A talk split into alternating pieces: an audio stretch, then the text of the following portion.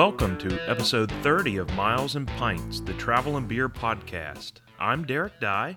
And I'm Jeff Brownson, and together we're drinking our way through this amazing world, one pint at a time. Whether you love to travel, you love a cold local beer, or you just can't get enough of either, you're listening to the right podcast. That's what we're here to talk about. Our guest today is Eli Cayer from Urban Farm Fermentory, where they produce not one, not two, not three, but five different types of fermented beverages. This episode is the second half of our interview with Eli. If you missed the first part, be sure to go back and listen to episode 29 first, so you'll know where we're picking up in the conversation. Before we get to that interview, though, let's take a minute to thank our regular listeners. Without you, we'd just be talking to ourselves. If you haven't already, click that button to subscribe to the show so you won't miss anything we have coming down the line. And now let's get to the good part. Sit back, relax, crack open your favorite brew, and enjoy our chat with Eli.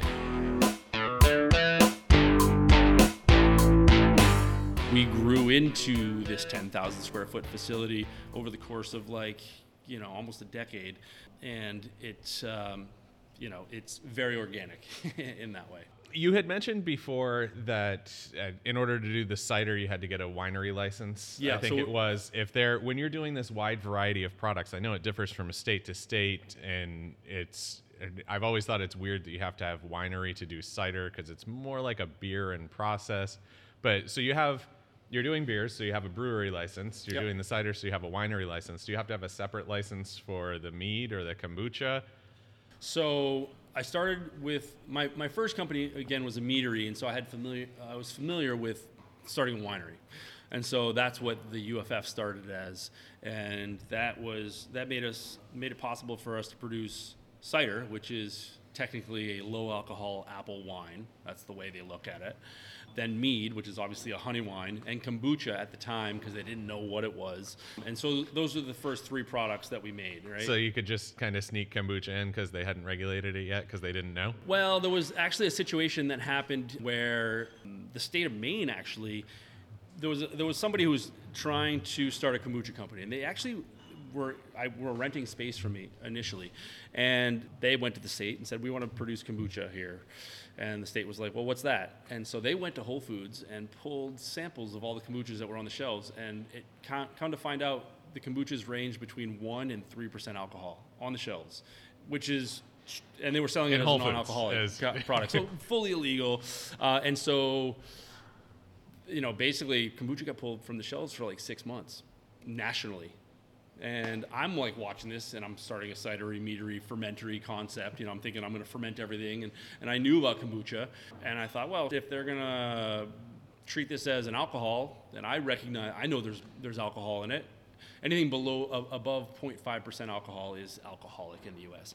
And and so I ran a couple batches, came in at one percent alcohol, one and a half percent alcohol. So I just applied as a winery because I had a wine license. They didn't know any better, so they accepted it.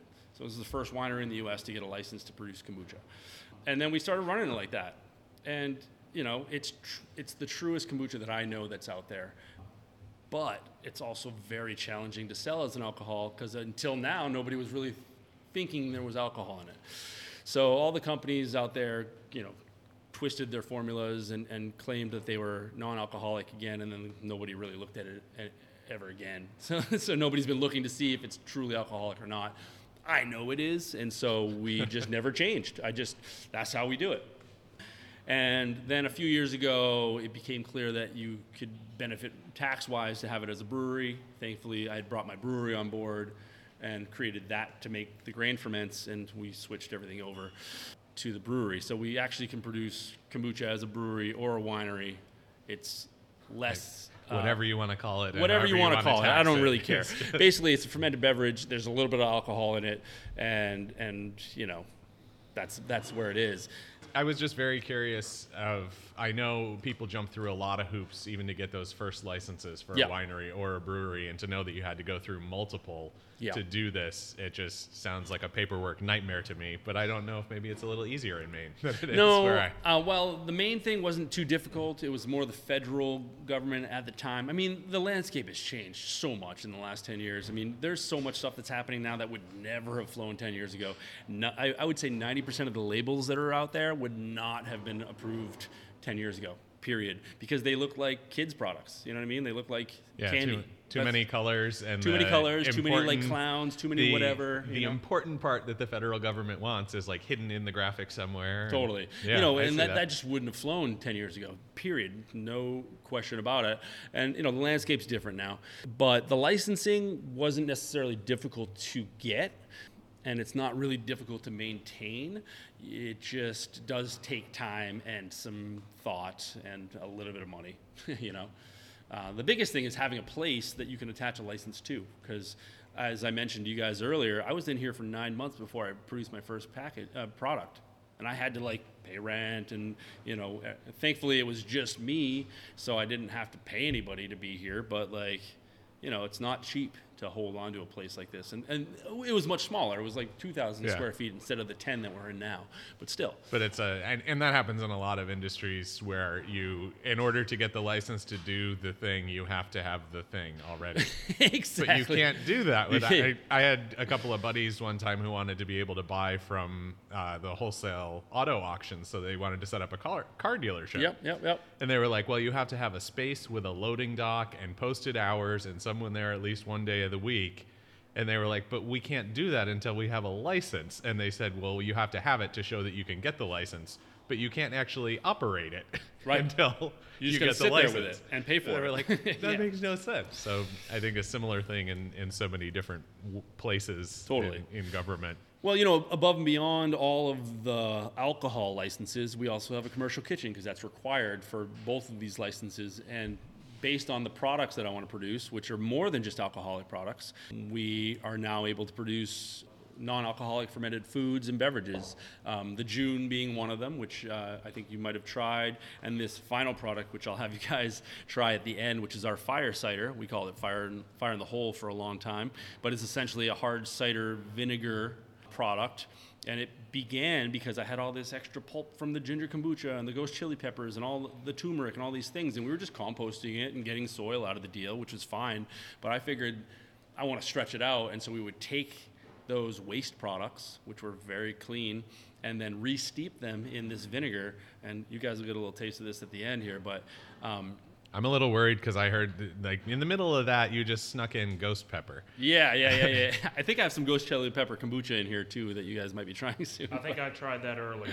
Yeah. Yeah, I had I had a little bit of one of those. So It part of, part of the mission here is to stretch things out as long as as far as they can go. You know, get as many uses out of things as you can. Waste as little as possible, and that's just a part of my general idea of what I want this company to support. And kind of the attitude that eh, I mean, the earth provides it, and you're Yeah. gonna if you're gonna use it and take it, then you might as well use it as much as you possibly can. Totally. I mean, if you look around the room here that we're in, all of this stuff is recycled. These are all like the bars recycled. These walls are recycled. Like the, the this thing's recycled. You know, the I mean, that's a beehive over there, right? That, was little my side origi- table. That was my, my, that was my first beehive. Yeah, it's a little little coffee table now. I thought when I was asking the question earlier if you still had bees, I was like, "There's not bees in There's that." yeah, yeah. there? They don't like it inside. Yeah, so let's hope not, No. because I'm Yeah, about yeah. three, four, well, maybe five feet away. Yeah, but yeah. yeah. I don't see any bees so far. So anyway, licensing um, is not. It's it just requires time and patience and and the space to attach a license to, and and then hopefully a plan to utilize that license to like create a business that supports all of it. So I want to talk a little bit about what you guys are doing now and in the near future. So if people listen to this and they're going to be visiting Portland, that they are are there any products coming out that you're excited to be working with? You mentioned you were picking up dandelions soon. Yep. And that of course everything is going to start growing. But what what can people expect to see coming down the line that they can be like, oh yeah, I'm going to need to go try that? Yeah, I mean, it, one of our, our most popular thing is anything to do with rose. People just love it, um, and so ro- sea roses are coming up fairly soon um, by end of June. And Sea roses, did you say? yeah, Rosa rugosa. It's uh, it's it's basically they're they're just smaller coastal roses. Okay, Beautiful, fragrant, the roses, but uh, just a little bit smaller. just close to the sea, not actually in the sea. They're not in the sea, Okay. but they are a, I was a like, wait, variety. what? yeah, right. They, they grow on the coast essentially. Okay, Um, And is know, that used in the cider, the mead, everything? everything? Awesome. Yeah, we do. We, we um, with the gruit thing and and, uh, and flowers, we do a lot of base lagering, and because it really is a great platform for subtle flavors. Um, so we do, uh, you know, rose lager, rose mead, rose cider, rose kombucha, rose everything because like it's delicious. And again, that's a very narrow window. It'll be done like two or three weeks later because, you know, you can only pick so many. Hey Jeff, we're we're coming back in late June. Yeah, I, yeah, I need some of that in my life. yeah. I mean, I I don't need to not come here. Right. Yeah. and strawberries, you know, we get into berry season right after that. Um, lilacs are delicious. I think we have a strawberry cider on over there. Yeah, that that was delicious, not too sweet, but No. definitely that strawberry flavor. Yep. They, I, I really liked how dry some of those ciders were. That I, my wife and I have really enjoyed ciders for a long time, but we're definitely on the dry end of everything, from red Yeah. wine to ciders to even beers. Like it, if if you can feel the moisture getting sucked out of your face, I'm like, oh, that's what I want. And and some of those ciders you could really taste. It's like that natural. This is the flavor it's supposed to have. That's what it is. I mean, that's and and it's interesting now. Dry ciders are a thing, but 10 years ago they were not a thing. Unless you were like a, an artisanal French producer or somebody from a foreign country, the U.S. cider was candy. It was really Yeah. just it, And was it's more so, sugar so in the- sweet. there was more sugar in hard cider than there was in apple juice. I'm not even joking. Like I've tested some of these things like back in the day. I'm not going to name any names, but it was like what how could this be something that you want to consume? It's like literally a block of sugar you know? We've and and so concentrated the juice and given you all the bad parts that yeah not well supposed what- to a lot of what they do is they put sugar back into it because it's what the american palate is sort of grown to a love. And and that's not my game at all. That's certainly not anything we want to produce here, or at least I want to produce here. I've had people who've worked here who wanted to do that because they want to sell more stuff. But like, I'm not gonna move away from the direction this company needs to go for for popularity. We're gonna do it because we're doing what we feel is right, what I feel is right, and I want to be true to that fruit. And adding sugar back to something makes zero sense to me, you know. So so anyway, the base is the super dry, and, and then you can tell that when you when you try it. Even the raspberry, which I had a little sample of that there for you guys, you know, that's a very juicy, sweet fruit. Um, but you can still berry, taste that dryness but behind the, it. The base is clearly dry, you know, and Yeah. so that's where we're at. That's a great segue to uh, my next question. You say you're not going to sacrifice what you want to do and what you do for popularity. What's we always ask this question? What's something you were super excited about here at Urban Farm that you knew was going to be a hit and it just fell flat? Your customers just did not like it. Haven't really i mean every, there's so many different people that come through here that's a hard a bit of a hard question to answer uh, because some people like some things and some people don't i honestly haven't come across anything that was just like didn't work Awesome. yeah which has been really interesting i mean Has there been anything? I, I guess on the flip side of that, then, has there been anything that you made that you were obviously you do quality control and you were like, well, this is good. I'll, I'll put it out there, but I don't love it, and customers just went nuts over it. yeah i don't like minty things at all to be honest and, and some of our mint kombuchas and, and people just love eat them up you know and i'm just like well, it's cool uh, i'm not into that but i don't need to be into that i don't need to be into everything i just wanted to follow um, the guidelines of, of pure fermentation and seasonal flavoring and just because i don't like it doesn't mean it's not something that we should serve And that's great as, as long as it follows your idea Yep. and your ideals of how to do it. Yep. Let nature take its course. Even if you don't like it personally, it Totally. fits our quality standards, let's produce it. Absolutely. Yeah. Absolutely. I like that idea. It's not about me. Right. You know, in the sense that my my taste buds, my palate, I like certain things. It's more about the concept and it's more about this place. And so above and beyond what's going to happen here seasonally, which will change quite a bit, the, the grand plan for this is to actually move this concept around the country because the flavors of the Northeast are going to be very different than the Southeast or the Southwest or the central part of the country or uh, somewhere else in the world. This concept is designed to capture the essence of a time and place, wherever that may be. And so that's what I'm moving towards now is to start producing in other places, find people to work with in those areas to capture the flavor using all of these different platforms as a way to express it.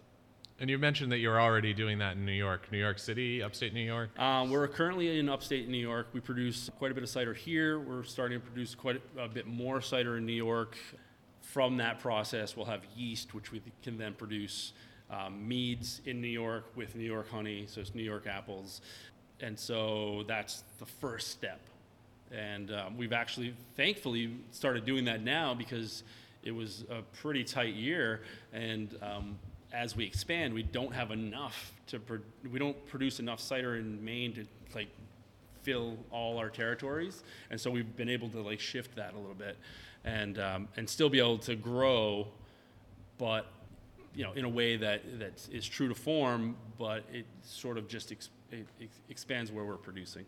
And I'm just going to go out on a limb here and say the foraging opportunities in Manhattan, for example, are probably slim to none. Pretty slim, but thankfully New York is a very large state, right? Absolutely. You know what I mean? And, I don't uh, know. When my sister lived there, she had quite the garden in her little tiny backyard. It was pretty Totally. much everything was planted. She had all kinds of plants. You would have just had to, I think, go through her house. I don't think you could access it in any other way. Totally. So a little tougher, little tougher to forage, but Sure. maybe if you had a drone, you could find it and then sneak through and take her her beets or whatever she was growing back there. Well, that's you know that's another great thing in the winter. You know, when everything's gone, we do a lot of root vegetable flavors. You know, so in the winter it's like beet kombucha, carrot kombucha. I think there's a carrot Jun on there right now.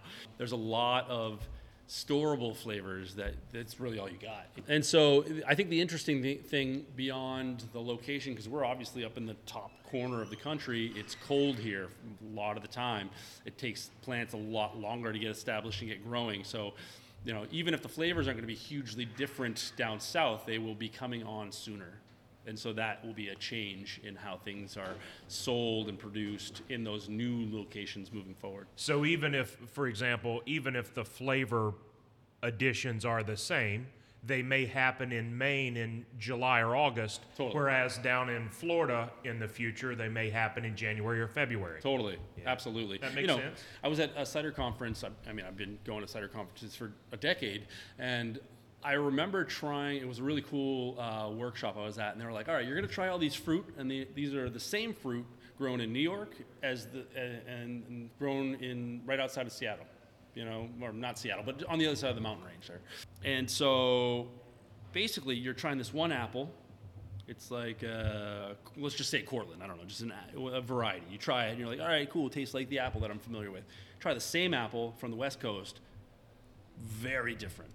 And that has a lot to do with the soil. That has a lot to do with the climate. You know, everything about it changes these these fruits. You know, and so I'm excited about how things change as as they move further away from here, and I'm looking forward to just being able to experience that directly. We did, my wife and I did a tasting during the pandemic. Uh, one of the local cider houses in DC did a, they did a couple of different virtual tastings, but the one that we thought was really cool is it was, I think, six or eight of their ciders, but along with each little sample, you got the apple that it was produced Yeah. from. Yep. So you can taste that and see how completely different it is or how much it changed or see the basic, like those flavors and how they made it all the way through to the end. and- Yep. Yeah. Totally. and some of those i mean some of our favorite ciders came from apples that i like i wouldn't wish that on my worst enemy it was like Yeah.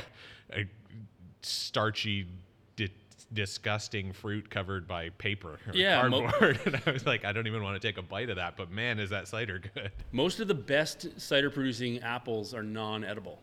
Like in the UK, like all of that fruit, all that's hard cider, like in, in Spain, which I mentioned, you Yeah. don't want to eat any of that stuff. It's tannic, it's bitter, it's like it's not very it's not not for eating. It's not a dessert fruit, which is what we get in Maine. Mostly we have dessert fruit.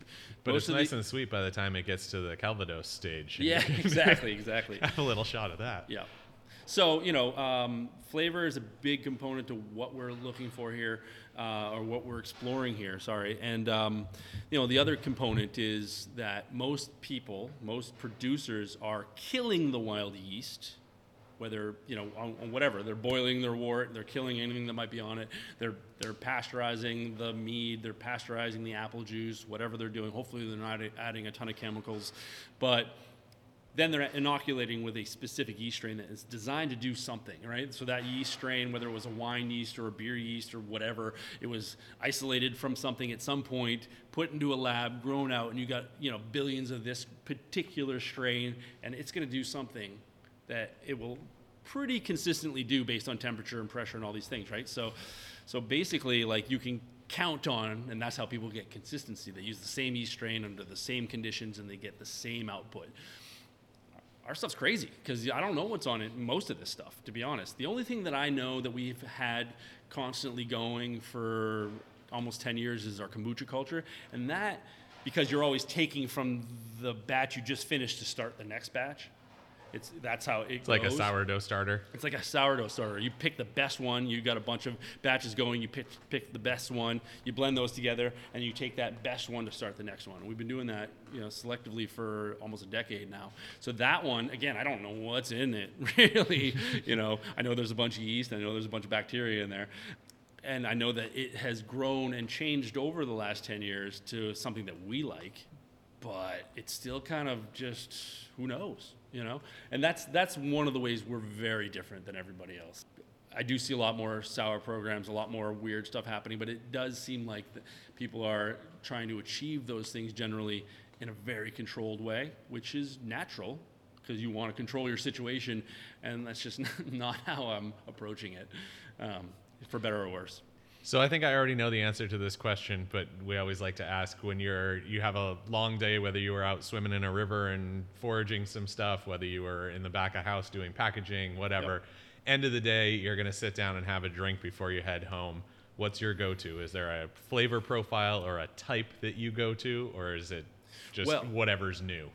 Um, I like to taste what's fresh and new, just to, for a taste. But uh, one of the things I realized pretty early on, before we had a really good tasting room, I, I was working um, at this little bar, and they gave me a little satellite bar that I could serve at. It was more of a music venue, and um, I would bring the cider in, and I would bring kombucha in, and and I would sell it. And somebody asked me, they were like, "Oh, I really like the cider, but it's a little too dry. Could you put a little bit of this blueberry kombucha in?" And I was like, "Yeah, sure, no problem."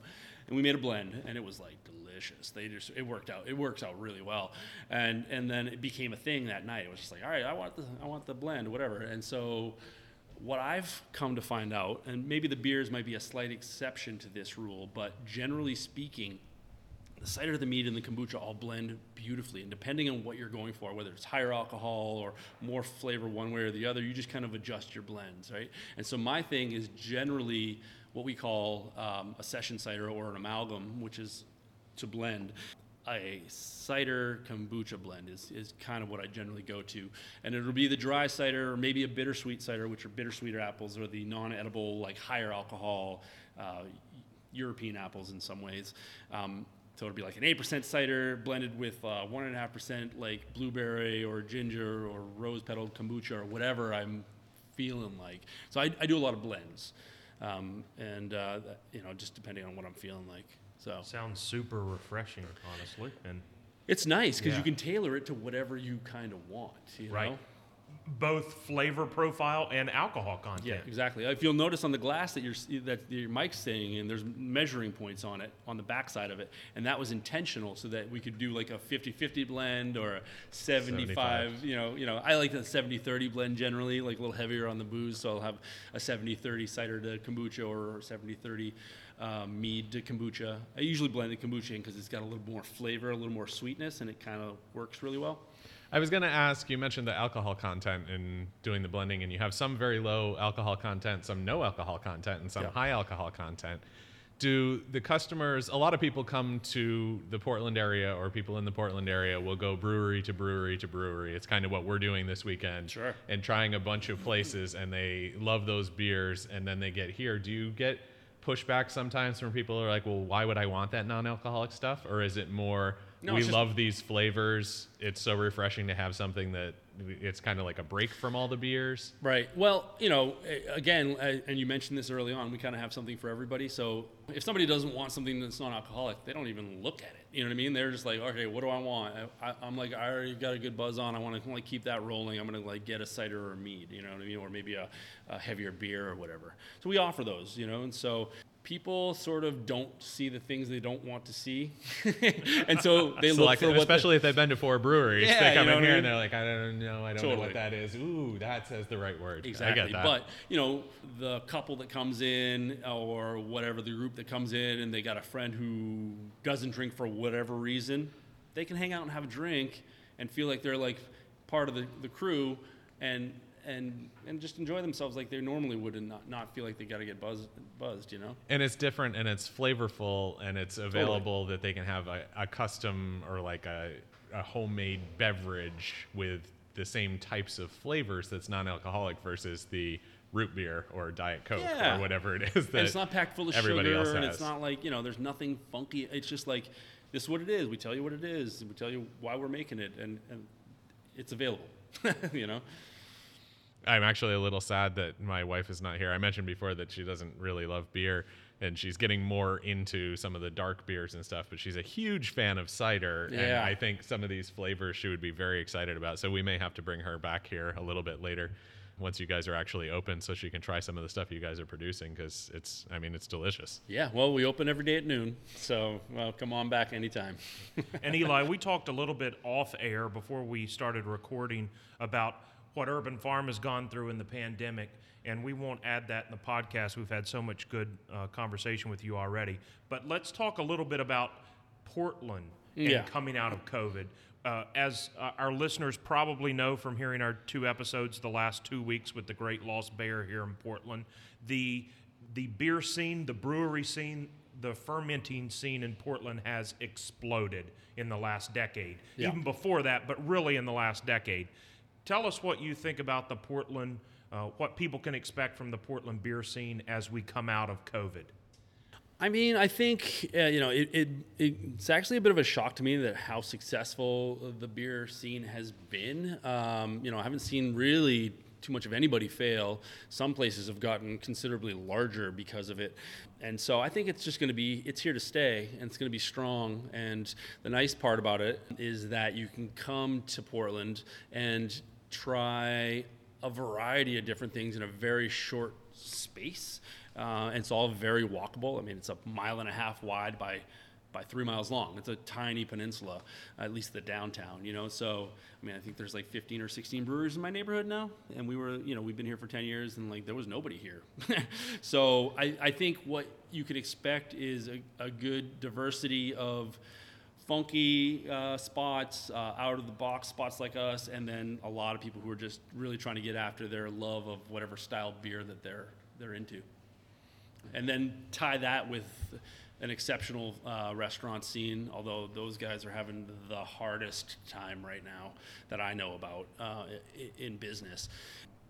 That was always a nice thing about this place is you could you could have these really interesting beverages and then pair it with some delicious food uh, that was produced here and, and, and from ingredients that were close to here. So I'm not sure what the landscape's going to be. I know right now, uh, I personally uh, just opened up a bottle shop in Kittery, which is right at the gateway of Maine, coming up from Portsmouth, New Hampshire, and um, I opened this thing three weeks ago, and I have not been able to find anybody to work it. So that's going to be a huge, huge issue for restaurants. Isn't that, like, people don't really seem to want to work right now, and uh, whether they're afraid, whether they have re- better reasons not to, whatever the reason is, there's just not a lot of like people to do jobs out there right now, and that's going to make it real hard. Um, so, not to put a doom and gloom on it, but it, it's going to be challenging. Um, that said, I think it'll still be delicious. you know, It'll just keep expanding. And Yeah. So it, it just might take a little bit. And may, there may be a little bit of a hiccup as people try to, to come out of it. I think as far as the customers go, we've already seen it and we see more and more of it in the travel world. People are just getting excited and they're like, yes, I'm, I've got my vaccination. I'm going. I'm, I'm booking this. I'm booking that. Totally. And people are just doing more and more and more of that. So hopefully we'll we'll see that turn around and we'll get back to a point not too long from now where you can have this tap room full of people and yeah. and enjoy all these great beverages that you're producing. Yeah, I feel pretty lucky in that we have so much outdoor space too. I mean, we can fit hundreds and hundreds of people outdoors with plenty of space, and so I'm looking forward to the summer for that reason. Um, and so, and we'll see how the indoor thing kind of evolves. We've been, you know, doing fairly well considering we changed this space into a bit of a restaurant just to um, um, to be able to bring people in and offer some different flavors and sort of that sort of thing. And when I say restaurant, it, it just means that we serve a little bit of food. Uh, we're not like a full course restaurant. But, And yeah. for our listeners that are obviously listening to the podcast and haven't visited Urban Farm, I can tell you if you're planning a trip to Portland, even while the pandemic is still going on, uh, if you feel comfortable traveling to Portland, put Urban Farm uh, on your uh, scheduled list to visit. There's, uh, I believe, three outdoor separate outdoor spaces. There's a little uh, concert venue out back Yep. uh, that holds about 100 people. There's a large parking lot that's been sort of closed off that can hold hundreds of people safely. There's another tent space out front that can hold, I think you said, about 100, 150. yeah, about 100 people or so. Yeah. And then indoors, it's a, as you said, 10,000 square feet. Probably a third of that is open to the public. A quarter of it. Yeah, it's about this. This space is about four thousand square feet. The tasting room proper. Uh, if you take the bar area out, that's about three thousand. We used to have a capacity of about 180 people. I think it's probably a little less than that right now. And uh, I mean, obviously, we're at half capacity. And it's all uh, for again for our listeners that can't see. It's all spaced out, tons of space between tables. There's partitions to make it super safe. So if you are out traveling in 2021, especially this summer, and Portland, Maine is on your list, certainly stop by Urban Farm. It, it'll be a safe, fun adventure, and you can try some delicious drinks. Absolutely, we'd love to see you. And speaking of travel, we do have to because it's a it's a beer and travel podcast, and we skew heavily towards the alcoholic beverages Sure. for episodes like this, obviously, because that's your wheelhouse. But we have managed throughout the conversation to bring up Spain and travels to there and travels to a few other places. I just want to get a, a quick rundown of your personal travels and uh, what are the, the best spots in the U.S. that you know of for? We typically ask beer, but uh, beer, mead, cider, Yep. honey. If someone is looking to travel, where should they go in the U.S. to have those things? Well, you know, let's just start with cider. Um, I would say the Northeast is probably one of the best places for cider, and then the Northwest. Those are the two zones. You know, I think it's just a apple. That's apple where the apples That's are, where the apples are. You know, uh, Pacific Northwest probably has a bigger uh, cider scene. Um, I think it's older here, but it's slowly starting to come about. Beer is everywhere. You know, I don't even I don't have any special spots for that. And then the mead, um, I've got some friends in the Detroit area that are making some really amazing meads, um, and there's small micromeaderies all over the place. As far as kombucha is concerned, I mean, I'd say we're probably producing some of the the, the highest in, in, in class. Um, other than that, the southwest of the U.S. is, is a huge kombucha destination. Uh, you know, anywhere around Los Angeles, Southern California is just like that's where it's blowing up the most. Uh, San Diego, stuff like that. So it kind of depends on what you're interested in. Like, Yeah. you know, it's all over the place, and so we're just happy that we can gather all of those different uh, product types and, and have one place that you can try it all.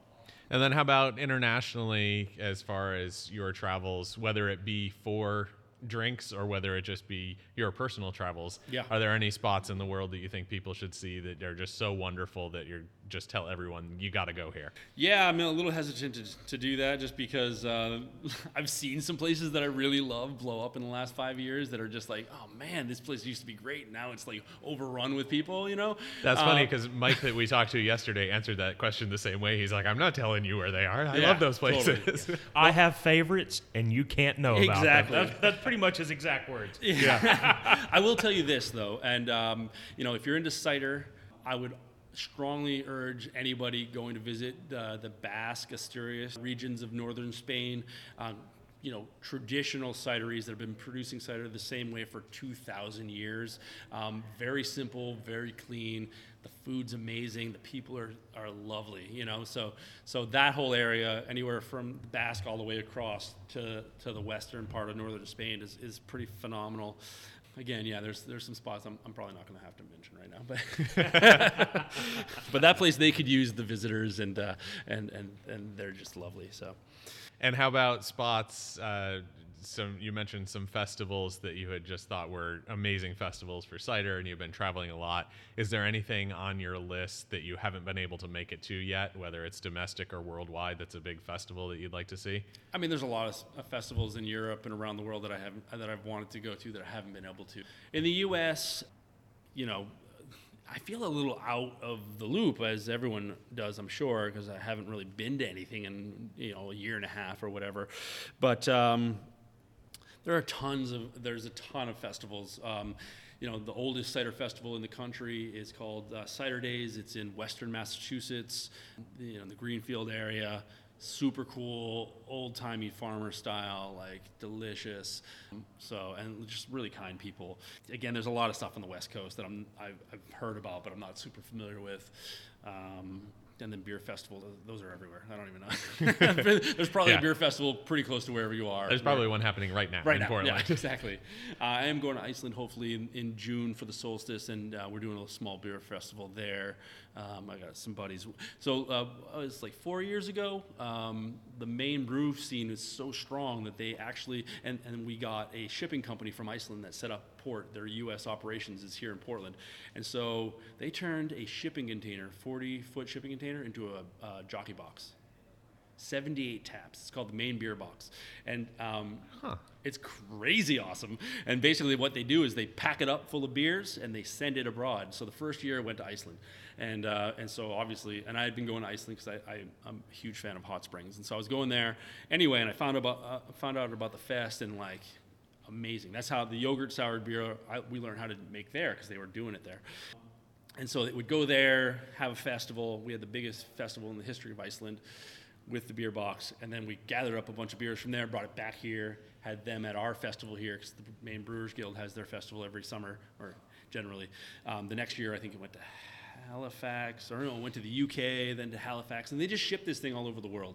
And uh, it obviously it was on pause last year, but hopefully next year it's going someplace cool. That, Um, that sounds really cool. We'll Yeah, have to I- look into that. I know this is going to shock everyone, Jeff, but uh, I suddenly have a new goal in life, and that's to find this beer box. yeah. I, I feel like I need to just track it all over the world. Yeah, you should. You, you can go look at it. It's on Commercial Street right now. It's actually in Portland. I just saw it in in the Eimskip uh, parking lot like a couple days ago. So it's just chilling there. There's nothing going on with it. Just sitting there. It's like a container, you know. But uh, So we could technically stow away in it and just exactly, live there forever. exactly, exactly. Exactly. I was just thinking we could meet it so that when we see it in the future somewhere else, it would know us. yeah. Would- We're going to stow away. well, you know, But 78 taps. I mean, it was the craziest thing ever. Like, I just remember, like, and the coolest thing about that experience was that, you know, normally at a brew fest, you're serving your own stuff. Everyone's serving their own stuff. That's just what it is, right? This thing was everyone was serving everybody's everything. so, like, it didn't matter. There was like a line of brewers, and they were just like serving. You know, you kind of stood in front of maybe five taps, and you just like served as much as possible. And the line was as far back as you could see, and everyone was getting in line, working their way to the front, getting a beer, getting back in line, and then it was this non-stop rotation, dude. It was crazy, and brewers were just, you know, jumping from the sidelines, jumping in for about half an hour, jumping out. Everyone, it was just, it was crazy, and it was awesome because it felt like we were all just this giant crew. We were just like the main crew, you know. yeah, Um, just doing what you love and getting yeah, it to the people you know, and having I- a great time. I remember like explaining other people's beers, you know, and I would literally be like, "Oh, I gotta go find out more about this," and I'd find out from the person who made it, and be like, "All right, cool," and then I would tell whoever wanted to know about it, you know, and it was, it was a very different but a very communal experience that I, I thought was pretty magical.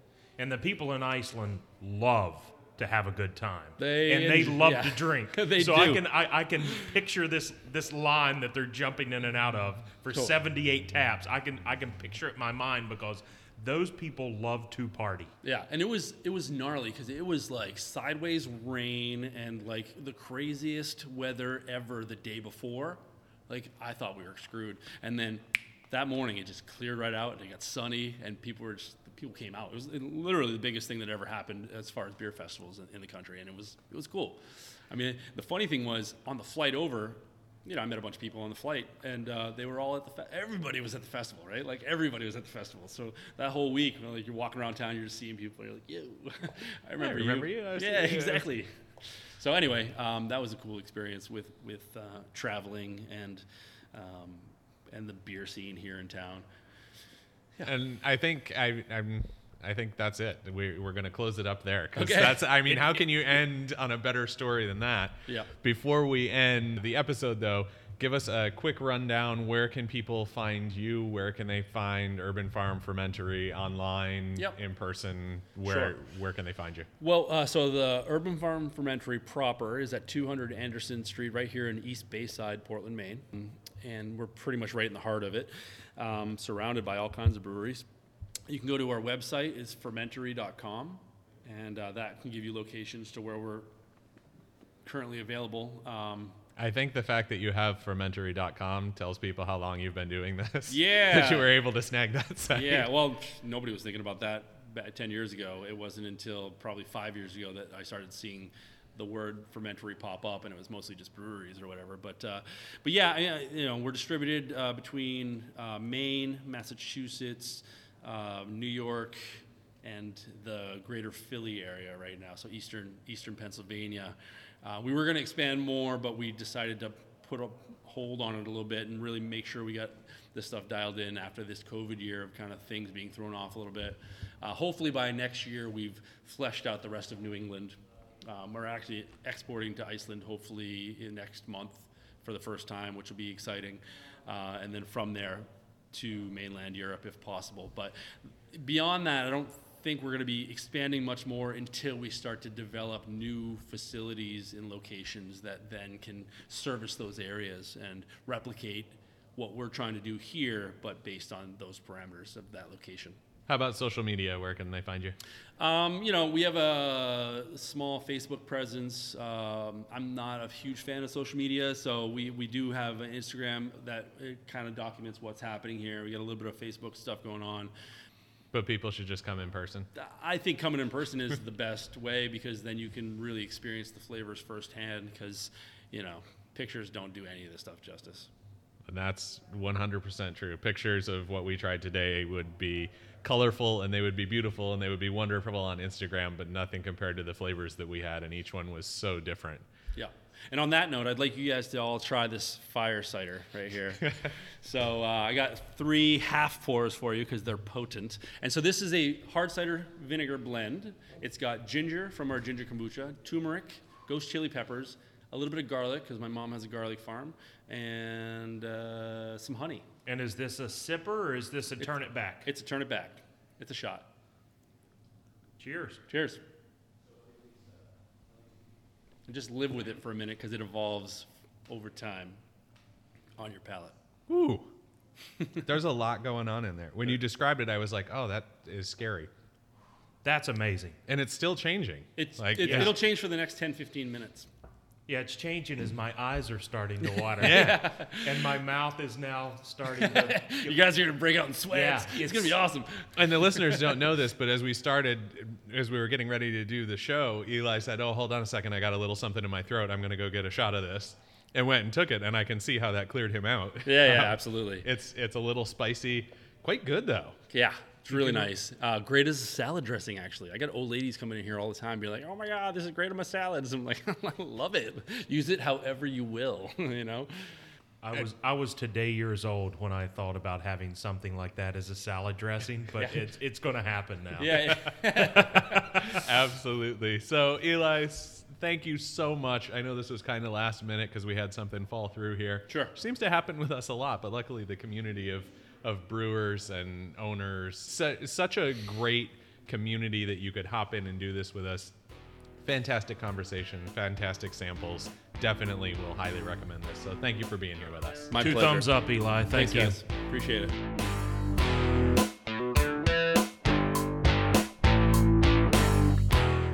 All right, everyone. What a great conversation with Eli. The just the sheer passion that he puts into his job is so evident in everything about that place. We highly recommend you go visit. And now it's time for us to get into some updates in the world of travel and credit cards and hotels and airlines.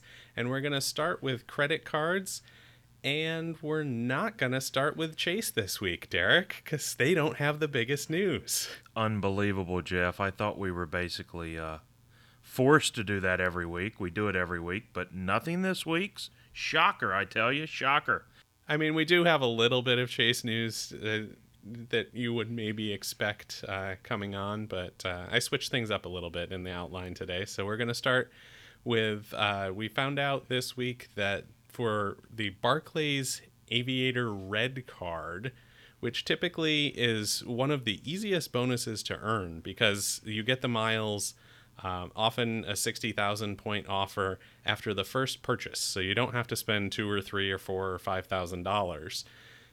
But in addition to that, right now, if you apply in flight with American Airlines, they're also waiving the annual fee on that card.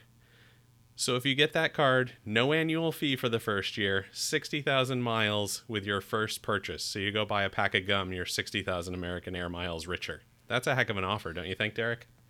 Jeff, had I been good at math growing up, I probably gone would have gone to med school, but I'm terrible at math, so I went to law school instead. My math tells me that's a really bad return on their investment if people swipe one time and get 60,000 AA miles, right? I think it is. I can't imagine that that'll go on for too long, but you know how they love to push those credit cards in flight, so maybe this is just making it a little easier and they want to get as many people as they can when they when people start getting back up in the air. Yeah, if you've got an AA flight and uh, you you are eligible for this offer, more on that in a moment. Uh, it seems like a no-brainer to me. Waiving that annual fee saves you the 95 bucks or the 99 bucks. I can't recall which one it is for that first year. So that's uh, literally 80,000 AA miles for free. And Jeff, that brings me to a second point on Barclays. Anyone that's asking about, you know, how to get AA miles, there really aren't any application restrictions for Barclays in terms of when you're eligible. So it is a churnable card. Uh, you can uh, open and close those just about as quickly as you want to my only advice would be maybe don't do too many of them or you'll end up like me without an American Air account because they deemed me as having too many credit cards in too short a time. Oh, the gravy train was good while it lasted, yeah. It was. And now let's move on to uh, Chase because this is an example of me predicting the future, maybe, me being right, me being hopeful. But I said on the podcast last week that I was not going to apply for the 80,000 point offer for the Chase Sapphire Preferred because I wanted it to get bigger. And within a few hours after we did that recording, reports started coming out of an even better offer. And it is highly targeted at this point. We can hope that it spreads out a little bit more to a, a wider targeted audience or even possibly goes public. But keep an eye out for it in the mail. If you get this offer, you can get the Chase Sapphire Preferred with a 90,000 point bonus. Plus, they're doing 5x points on up to $6,000 in grocery and gas for the first six months you have the card. So that's a lot better than that 80,000 point plus $50 in grocery. Two things here, Jeff. Number one, we all need your crystal ball. You did call this literally hours before we saw posts, I believe on Dr. Credit first, announcing that. I wish all of our listeners could have seen the text between you and I that night because I sent a lot of caps, a couple of choice words. Like, dude, how how could you possibly have predicted this? Uh, so we all need your crystal ball. Number two, and probably more important, rather than the banter between Jeff and I behind the scenes, uh, this is clearly a no-brainer if you get one of these targeted offers and you are eligible, go get 90,000 ultimate rewards and 5x ultimate rewards on up to 6,000 in grocery spend in the first 6 months. Absolute no-brainer. Yeah, that's that's up to 120,000 points total with that grocery spend added on. So I really really hope that either A, they target me for this, or B, this becomes a public offer as we get into June here. And that was my next question. I was really hoping you'd already been targeted, but it sounds like that's not the case thus far. Not that I have seen. So we'll just keep waiting. We'll see maybe next week. Who knows? There's new bonuses coming out all the time. Speaking of that, Amex with some targeted offers for upgrades on cards. If you have uh, one of the lower end Hilton cards, the either the no annual fee card, or if you have the Surpass card, you should check your account because you may have upgrade offers to move up to the Surpass or the Aspire card. and they are offering up to 150,000 point bonus for the card upgrade. Not even for a brand new card, but just that upgrade. You will have to spend 3,000 or $4,000 in the first three months, depending on which of those cards you upgrade to. But that's a pretty big upgrade offer for a card, similar to a sign up bonus for a brand new card coming out from Amex. Yeah, and it's really huge, Jeff, for those of us that are already over the five credit card limit rule for Amex, and we're and we're blocked from any more additional credit card offers until we close a credit card uh, with Amex. So if you are in that uh, situation, definitely worth upgrading. Uh, essentially, a brand new sign up bonus without opening a new account. So those are great. And I have to say, the Aspire card is one of my favorites. It's got some great credits. They're easy to get a lot of the credits. Gives you diamond status. It's it's one that I have held on to for a couple years now because I'm seeing enough value out of it. So uh, definitely, like you said, worth upgrading if you have one of these offers coming in. Spoiler alert, we'll talk about my wife Sarah's Aspire and how she used it on our current vacation to take advantage of all of those credits. That'll be coming in just a little bit when we get down to the travel section. But first, we want to hit on one more uh, Amex offer. And this is available on several of your cards. You'll only be able to use the offer on one card, but we saw it on several cards. And that is a $40 back on a $200 spend with Marriott and that's an Amex offer. If you have a couple nights at a Marriott property coming up, absolutely sign up for that, pay with your card, and get that $40 back. Great value there and in, one of those Amex offers coming out. We haven't seen a ton of really good Amex offers since the beginning of the year, so nice to see some of these picking back up. Yeah, and Jeff, I know that, you know, uh, as our listeners know, you and I went to Portland, Maine with our wives together back at the beginning of the month. And uh, that weekend, uh, we saw the 60 back on 300 Amex offer for Hyatt.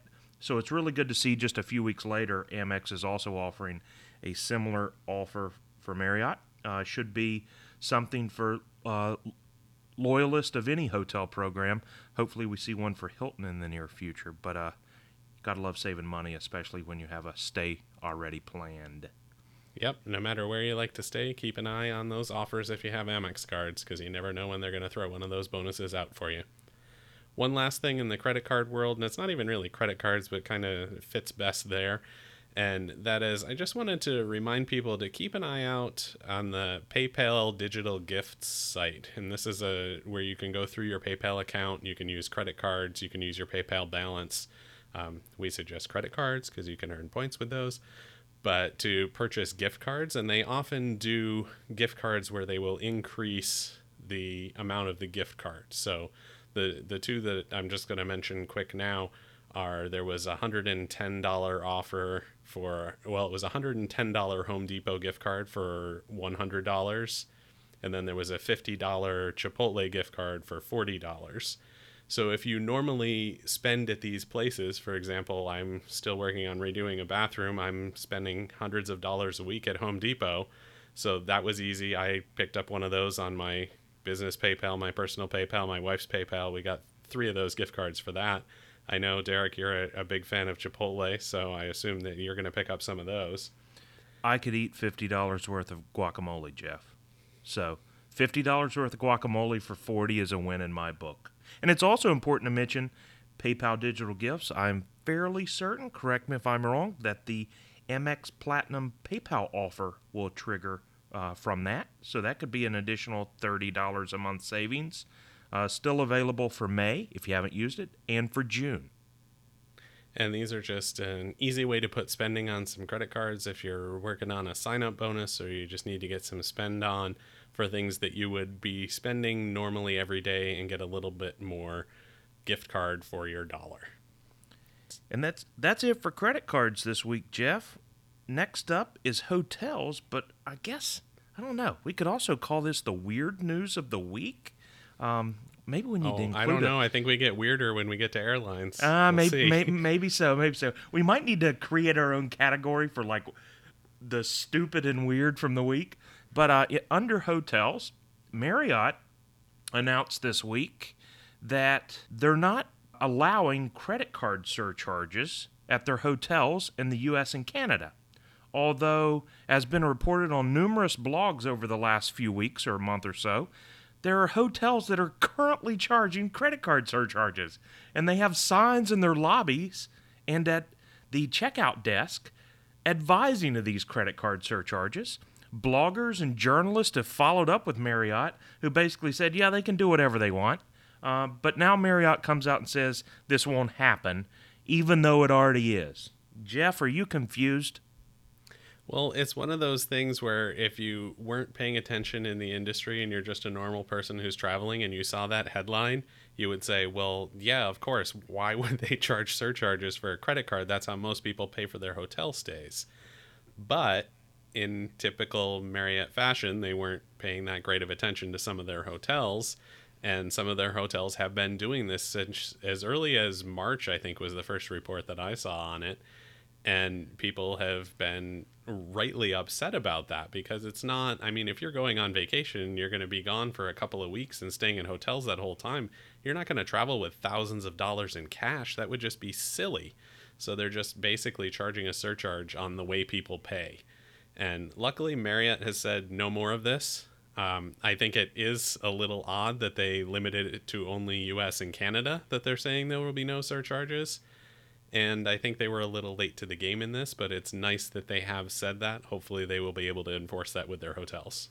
And let's hope it actually happens, right? Because I know that the official, I believe it was the official corporate response a few weeks ago when this was pointed out.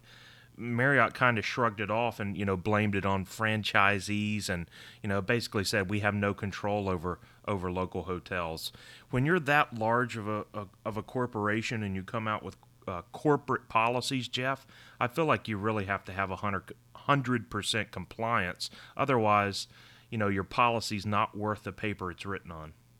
Absolutely. And now shifting over to airlines, where I think we have something weirder than Marriott with the credit cards. And that is this week, a Ryanair flight was diverted to Belarus by way of a what turned out to be a fake bomb threat. So they got the plane to land in Belarus to remove a journalist who was a criminal in that country and had been sentenced, I believe, to death. I read, and they basically, effectively, the nation hijacked a plane and brought it down so that they could take this person off, and then they let it take back off a little while later. So I, I mean, I don't even understand how that's possible. I mean, I guess if you use fighter planes or whatever or fake a bomb threat, that's how it's possible. But that it just the fact that that can happen in today's world is crazy to me. Yeah, I mean, I, I, I will be the first to admit, Jeff, although I'm a political science major in college and I, I love uh, the political climate worldwide, I know next to nothing about the politics in Belarus. But from everything I've read, this was basically a political kidnapping. Um, a a um, citizen of Belarus that was not traveling through that country uh, was apprehended in that country by the government, basically ordering the plane to land in their country. Um, I know the U.S. has had a very firm response uh, and is threatening sanctions, as are most of the NATO countries. It's terrifying. Weird, weird uh, news of the week, but also just absolutely terrifying. This is this is not the way you expect, uh, especially EU member nations, uh, to behave. And it, it has affected travel in that many airlines are now. Um, I think anything flying out of the UK is now not allowed to transit over Belarus airspace.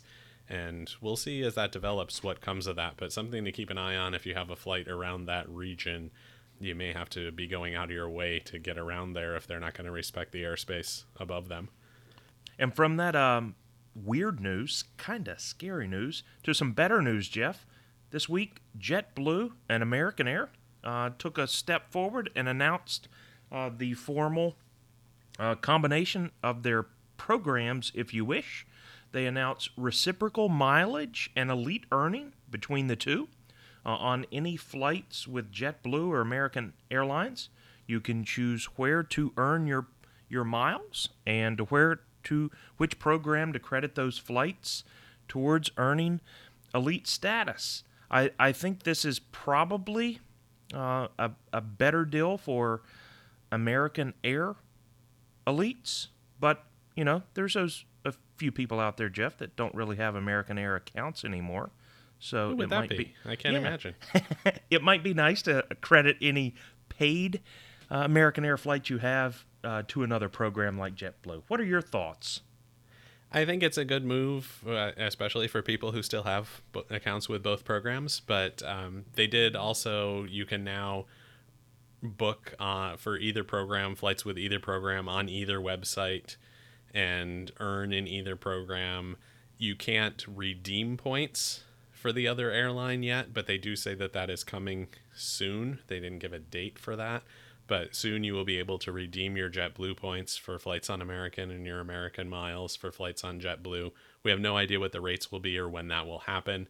One note on this uh, JetBlue's new transatlantic flights that everyone was so excited about and we talked about last week are excluded from this. So you cannot earn American miles on those flights.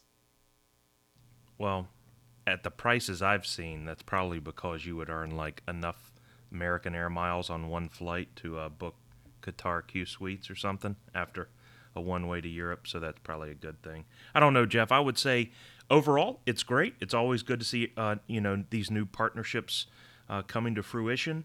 I think, although I'm not really a JetBlue flyer, I think for the average person uh, in our in our space at least, if you like first class and business class flights, crediting any JetBlue flights to American Air probably makes more sense. I feel like those business and first class flights with American Air's One World partners give you a lot more uh, return on your points than JetBlue would. JetBlue is uh, a revenue based loyalty program, so you typically get around 1.5 cents per point for JetBlue points. Uh, and with American, as we all know, you fly Qatar Q Suites, uh, Etihad, first or business to the Middle East or elsewhere, uh, JAL to uh, Japan. You can get, you know, those bonkers good redemptions 10 plus cents per point so i would be crediting my points there but to each their own maybe you love uh, jetblue mint and fly back and forth jfk to lax a lot so um, my thoughts are american air better than jetblue but teach their own And we can assume that American is spending a lot of money on this new partnership, maybe too much money because they are cutting costs in other places.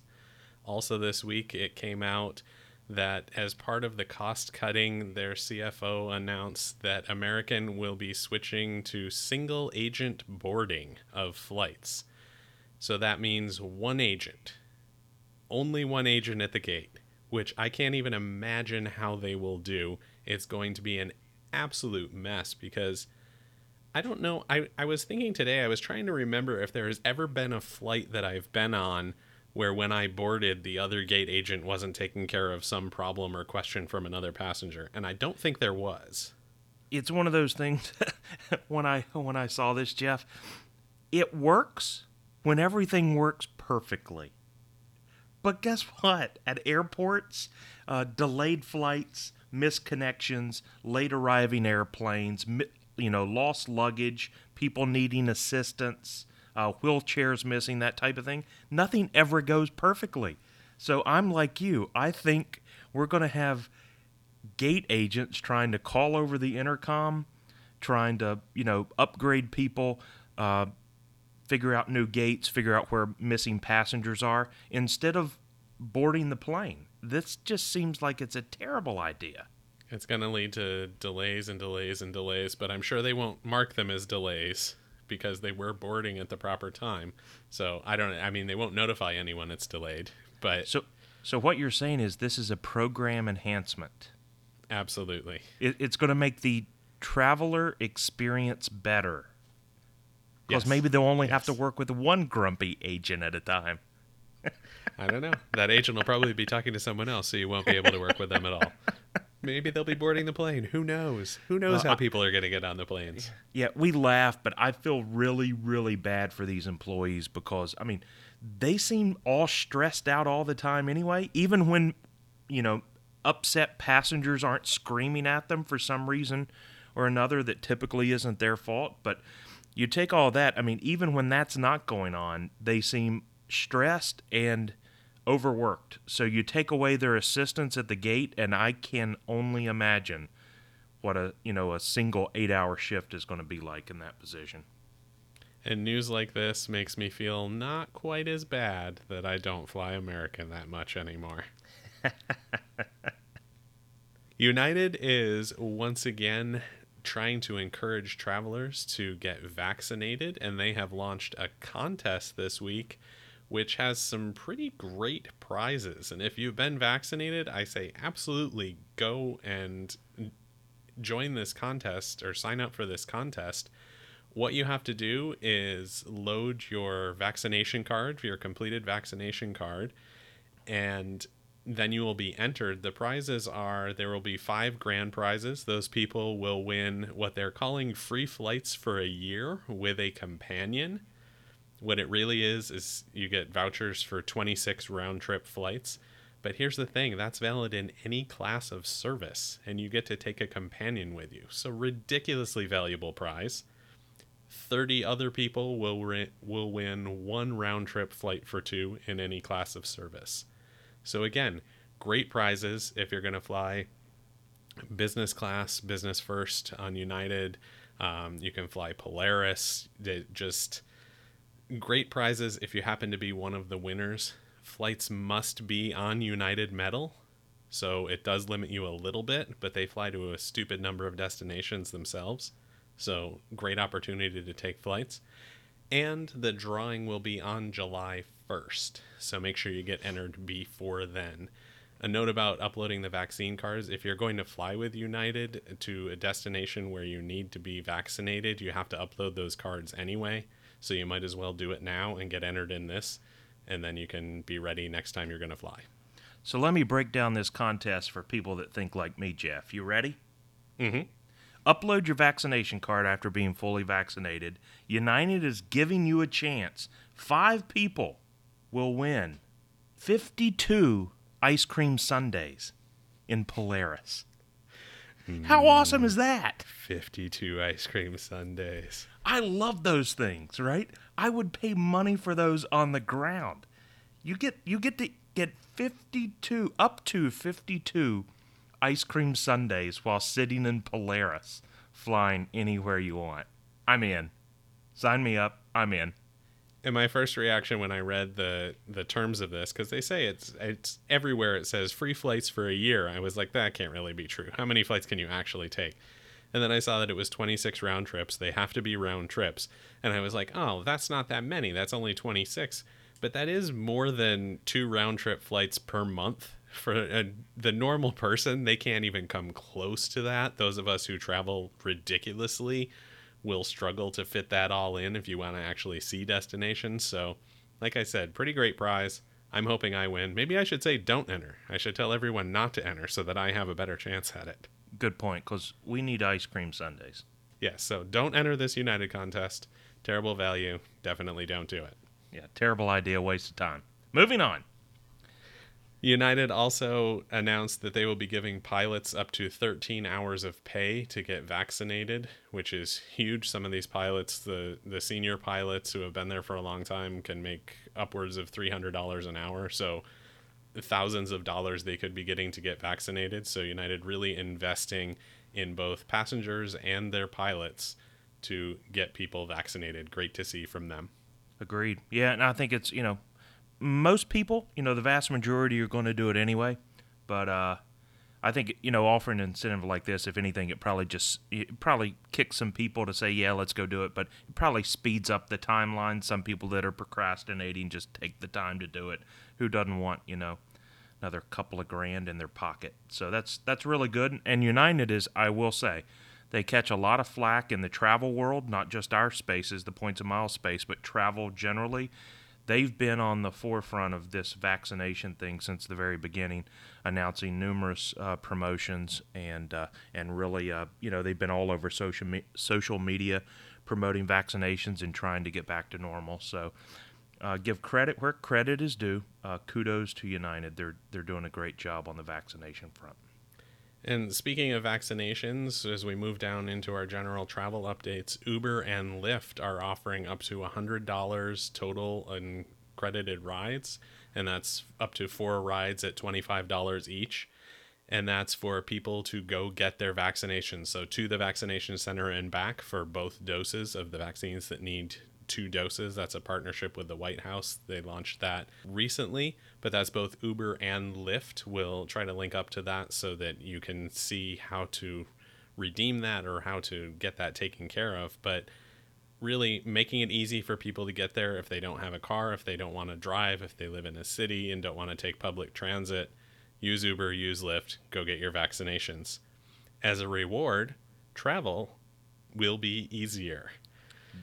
Puerto Rico has removed the requirement for testing for vaccinated travelers already. And a big one, Hawaii announced that they will remove testing requirements for vaccinated travelers by July 4th. So Hawaii has been, people have struggled with their requirements. It's been different on different islands. It's changed quite a bit over time of what type of testing you need when you need the testing.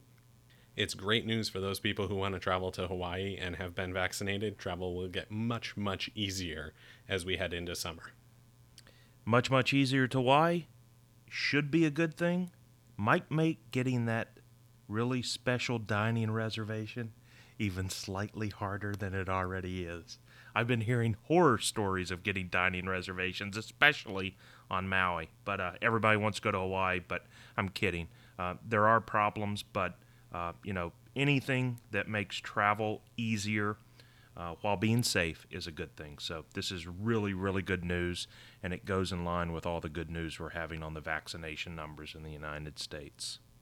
And it may create quite a mess with rental cars in Hawaii also, as we've seen problems with that going straight through. So if you are going to book a trip and you're excited and you're vaccinated and you're going to go, definitely look at flights and look at rental cars and look at hotels to see if all of it is available for you before you hit the book button on any of that.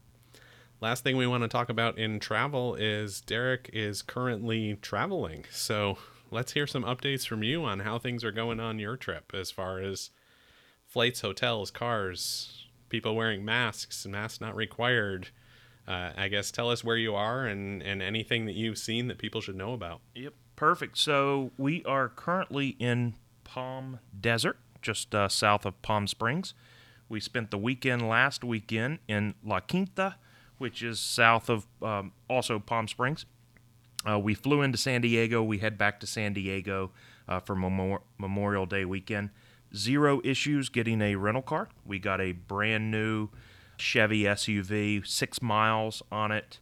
Uh, Sarah booked with the emerald, uh, the uh, emerald status with National uh, via her Amex Platinum she was able to pick her car and we got an SUV because we're traveling with another couple. Um, no line with the national status, uh, so we were in and out maybe 15 minutes. San Diego airport was uh, very, very empty, but uh, our layover in Midway, I gotta say, Jeff, it was uh, we laid over around 8 a 7:30 I think Central Time at Midway, the most crowded I have ever seen Midway. The line at a uh, Starbucks was probably 150 people deep. Every female bathroom had a line uh, out the door and probably another 100 people deep. Um, most guys' restrooms had lines. It was a madhouse. Never seen it that busy, and Midway is typically busy. We headed to uh, over to Palm Springs with no issues. It is lovely here. Uh, but don't listen to the lies. Uh, dry heat is still stupid hot. uh, we are we are chugging electrolyte drinks. It's 100 degrees is brutal. But uh, we stayed at the Waldorf Astoria, La Quinta. If you aren't following us on Instagram, you can find us at Travel on Points uh, on Insta. We're keeping up our stories updated. Jeff, the COVID excuse is nuts. First, they told us that Waldorf Astoria that we we didn't get breakfast. We got a fifteen dollar credit each day. Uh, that seemed uh, initially that seemed terrible, but ended up working out. They did have plenty of options for two to get coffee and breakfast with 15 bucks a day, so that was good. That's not the new changes announced that we talked about last week. That's just Um, that's just the COVID excuse, as I call it. Um, the Waldorf Astoria was fabulous. 41 pools. Uh, we talked about that uh, about a month ago, I guess, uh, with our episodes with Stephanie. Uh, 41 pools. I think it's like the most in the U.S. at a hotel. And Stephanie and I challenged you to go in every single one of them. And how did you do on that quest? Well, there are 41, and I went to one. So I missed the mark by, I don't know, give or take uh, 98%. So not bad. No, that's terrible. Yeah, you're right. it's terrible. So I have an One excuse. pool. Yeah, I was One telling. Yeah, so I was telling Jeff off off air. Uh, it sounds terrible, but there is a reason. The Waldorf Astoria has these nice little areas called poolside casitas. Uh, it's a little courtyard. The courtyard is a pool, and around it is you know eight or eight or ten uh, rooms. Uh, ca- you know casitas they call them. Your little your little rooms that are they're kind of like a condo really. They're probably 800 square feet. But uh, after the first night, our next two nights, there were there was like one other room around our pool booked. So the four of us sat there uh, at our own pool, uh, private pool basically, for the next two days. So there was no one around. There was zero reason to leave, Jeff, because uh, when I don't have to interact with humans on vacation, that's typically a good thing. So we sat around our own pool, uh, had some nice wine, uh, had some takeout, had some other meals, and came back later. Enjoyed the hot tub and the pool, and just kept the kept the pool to ourselves, so to speak. So it was nice. It's pretty hard to walk away from a private pool. It is, yeah, especially when especially when you're not paying to to uh, for the upkeep, right? So, the the one thing, Jeff, that I uh, mentioned earlier about the Aspire credit, we were prepared to pay the resort fees, uh, and uh, and some incidental charges with our Aspire credit, two hundred and fifty dollars per year at eligible Hilton resorts. You can just Google uh, Hilton Resorts and it will uh, bring you to a web page that lists all the resorts in the world that that resort credit is eligible for and that is a card member year credit not a calendar year credit so each year after you pay your annual fee you have $250 to spend at hilton resorts before the next annual fee hits uh, sarah had not used hers this year so we were planning to use it at the waldorf astoria they did not charge us any resort fees uh, no fees of any kind, and our breakfast was basically free every morning. So Sarah treated herself to a $250 massage. I'm not Wow. exactly sure what that entails, but she had a great time. She was smiling, and uh, she was very relaxed and basically fell asleep at dinner last night. So, you know, um, it's probably the same was massage that cost ten dollars in Thailand, but Probably, yeah. I do know she was there for like an hour. Yeah, she was there for like an hour and a half. So you know, it probably would have been about ten or fifteen bucks in Thailand. But uh, at a Waldorf Astoria, it was apparently about two hundred and fifty bucks uh, after tip. So, but she was happy, and it was free, uh, courtesy of our Aspire. Uh, and better, uh, even better is the fact that you know they put that on your bill. We earn Hilton Honors points on that. So although it was free, we earned, uh, I believe it's sixteen x on Hilton charges on the Aspire card. So honestly, Jeff, I think I've I've said many times, especially after 524, the best hotel card on the market, I think, is the Hilton Aspire. $250 airline incidental credit, $250 Hilton credit for that 50 uh, $450 annual fee. It's a $50 moneymaker each year if you can take advantage of both of them. absolutely, I've got one. You've got one. Sarah has one. Love them. There's a reason we keep these cards. Love them. Yep. Overall, I would just say, Jeff, uh, mask compliance, is, as you would expect, has been extremely good in California. They are still required in all public spaces. Uh, one good thing for uh, people in California, uh, around the time we arrived, we did see the news that California is removing all COVID restrictions for indoor businesses and restaurants. I believe that's on June 15th.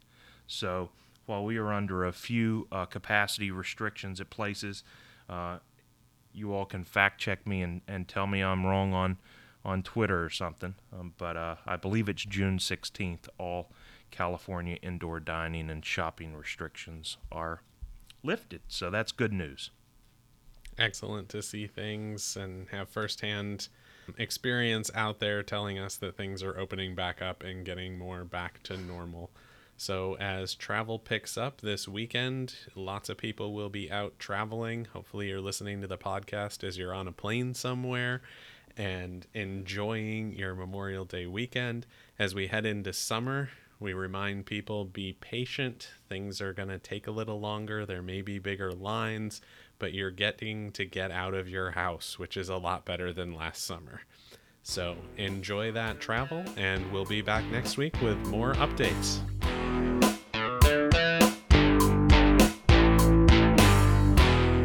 Well, we hope you had as much fun listening to Eli as we did talking to him. He has an unrivaled passion and knowledge when it comes to fermenting, and it really shows in the beverages he's producing. If you want to try some of the creative creations from Urban Farm Fermentory, you'll need to make your way to Portland, Maine. Who knows, you might even run into Eli in the tap room. If you do, be sure to tell him we sent you. All of the important points and links for things we talked about during our conversation will be in the show notes. That way, you can pick up anything you missed the first time through. The easiest place to find those notes is at milesandpints.com. Thanks so much for listening to Miles and Pints, the travel and beer podcast. If you liked what you heard, be sure to subscribe so you can hear all of our new episodes as soon as they're released. Tell your friends and family about us so they can enjoy the show too, and please take a few minutes to leave us a review on your favorite listening platform. In between episodes, you can get more travel and beer content by following at Miles and Pints on Twitter, Instagram, or TikTok. You can also stop by our Facebook page at facebook.com slash miles and pints. And that's all we have for this episode. Until next time, we hope you find yourselves a little bit of travel, a little bit of beer, and a whole lot of fun.